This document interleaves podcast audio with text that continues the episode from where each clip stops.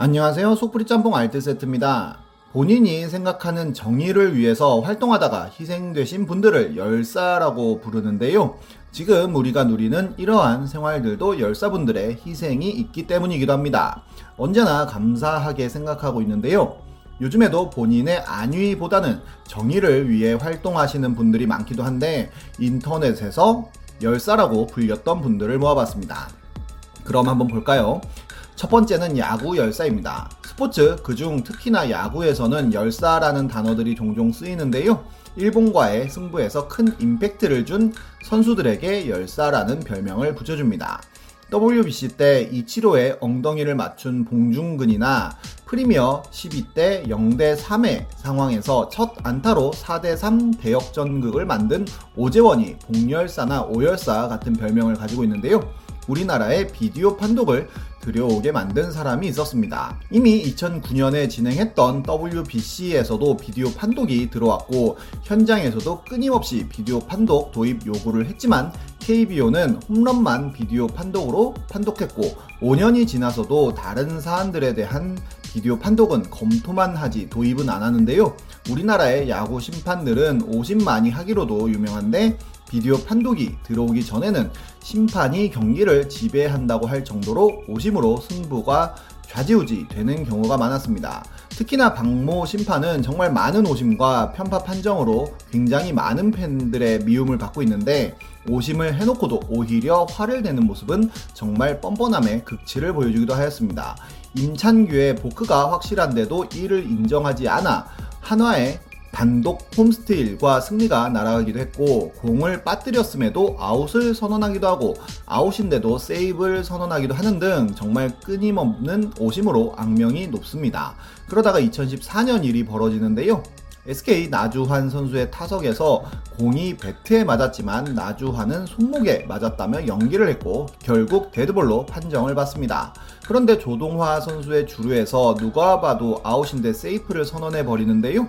지속적으로 심판은 SK에 유리한 판정을 내렸고 오심에 열받은 관중 한 명이 경기장에 들어와 심판에게 헤드락을 시전합니다. 이는 명백히 잘못된 행위이지만 오히려 그 팬을 옹호하는 여론이 많았고 여러 가지 기사로도 나오면서 오심에 대한 비판은 더욱더 커졌으며 비디오 판독에 대한 여론은 그 어느 때보다 커졌는데요. 결국 KBO에서는 비디오 판독 도입을 적극적으로 검토하게 되었고 그렇게 2014년 후반기부터는 비디오 판독이 도입되게 되었습니다. 해당 관중은 평생 야구장 출입 금지라는 극약 처방을 받았지만 지금도 야구 팬들 기억 속에는 관중근 의사라는 별명으로 함께 하고 있습니다. 하지만 비디오 판독을 해도 오심을 하는 요즘 야구도 참 신기하네요. 다음은 난방열사 김부선입니다. 2011년 중앙난방을 쓰는 옥수동의 한 아파트 단지는 정말 이상하게 난방 요금이 나왔다고 합니다. 정말 아껴 아껴 쓴 집에는 난방비가 80만 원이 나오기도 했는데 한겨울에 난방비가 0원으로 나온 집이 300건이나 발견된 건데요. 아파트 게시판에는 이렇게 세대별로 난방비가 차이가 난다는 글이 올라오게 되었고 조사를 해보니 열량계 고장 때문이며 수리나 교체를 하더라도 근본적으로 세대에서 쓴 만큼 정확하게 난방비를 부과하는 게 불가능하다는 결론이 났다고 합니다. 그래서 결국 개별 난방으로 바꾸기로 하고 개별 난방 추진에 대하여 관공서에 허가까지 받았다는데요. 하지만 난방비가 0원 나온 집들은 이에 대해 반발했고 어떻게든 공사를 하지 않게 버텼다고 합니다. 그러자 아파트 주민 김모 씨가 전단지 등을 붙이며 다른 입주자들을 독려하면서 이를 해결하기 위해 서울시에 진정을 접수하였고 서울시가 감사까지 나섰다는데요.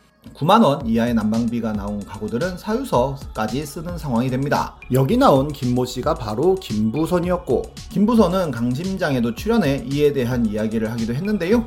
이는 기사로도 나오게 되었고, 점점 더 여론이 집중되던 중 갑자기 김부선 씨가 폭행을 했다는 기사들이 나오게 됩니다. 반성의 도중 김부선이 한 주민의 얼굴을 세 차례, 정강이를 한 차례 때렸다며 경찰에 신고를 한 건데요. 공개된 CCTV에는 김부선이 행패를 부리고 있었고 점점 김부선에게 폭행범 이미지가 굳어지던 중 김부선은 페이스북을 통해 해당 기사를 링크하고 난방비를 안 낸 가구들의 리스트와 함께 이들에게 집단 폭행을 당했다는 글을 남깁니다. 김부선이 토론을 하자고 만든 자리였는데 난방비에 대한 이야기가 나오자마자 해당 공짜 가구 사람들이 난입해 회의를 막고 폭언과 폭행을 먼저 행사했었다는 건데요. 이를 본 네티즌들은 김부선을 지지하는 쪽으로 여론이 돌아섰고 더욱더 이 난방비리에 대한 기사들이 많아지며 완전히 이 난방비리는 수면 위로 올라와 버립니다. 김부선은 국감에도 참고인으로 출석하여 입주자 대표 회의에 비리를 폭로했으며 결국 경찰 수사에 들어가면서 관리소장 3명은 형사 입건이 되기까지 하는데요.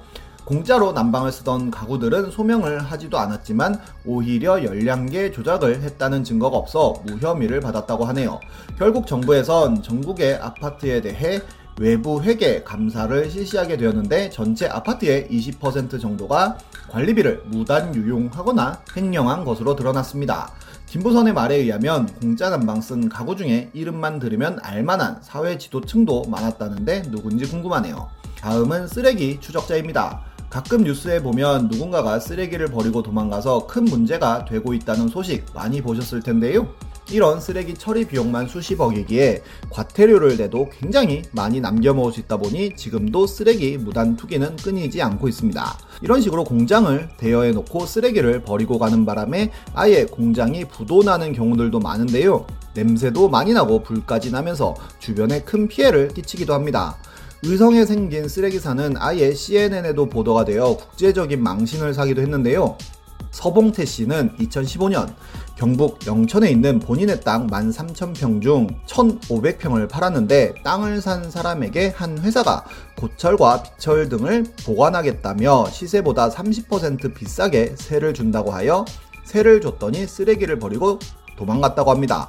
아예 문을 잠궈놓고 쓰레기를 버렸다고 하는데요. 결국 땅을 샀던 사람은 9천톤의 폐기물 행정 대집행으로 40억 원을 물어야 되는 처지가 되었다고까지 합니다.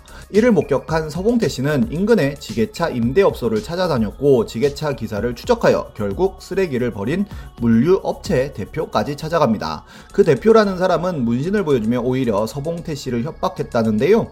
이때 투기범들의 수입 고급차를 보고 화가 난 서봉태 씨는 쓰레기 추적자가 되었다고 합니다. 본인 사비를 1억 가까이 써가면서 인력을 고용까지 하며 쓰레기 투기범들을 잡고 있다는데요. 투기범들의 협박을 피해 자동차도 여러 대를 사서 바꾸어가면서 탄다고 하니 정말 대단합니다. 결국 작년 참고인 신분으로 국회 환노위 국정까지 출석하여 폐기물 투기 실태 등에 대해 설명했지만 아직까지 변한 건 없다고 합니다. 실제로 이렇게 현장에서 발각되어도 법적으로 체포하기가 힘들다고 하네요.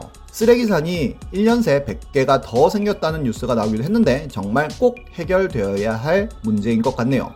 폐기물 불법 투기 시 최고 징역 2년 혹은 2천만 원 이하 과태료 부과하는 법이 이런 쓰레기산을 더 만드는 게 아닐까 싶습니다. 중국인들의 보이스피싱 때문에 큰 피해를 보는 사람들 참 많은데요. 2015년에는 조금 독특한 사람들이 경찰에 잡혔습니다.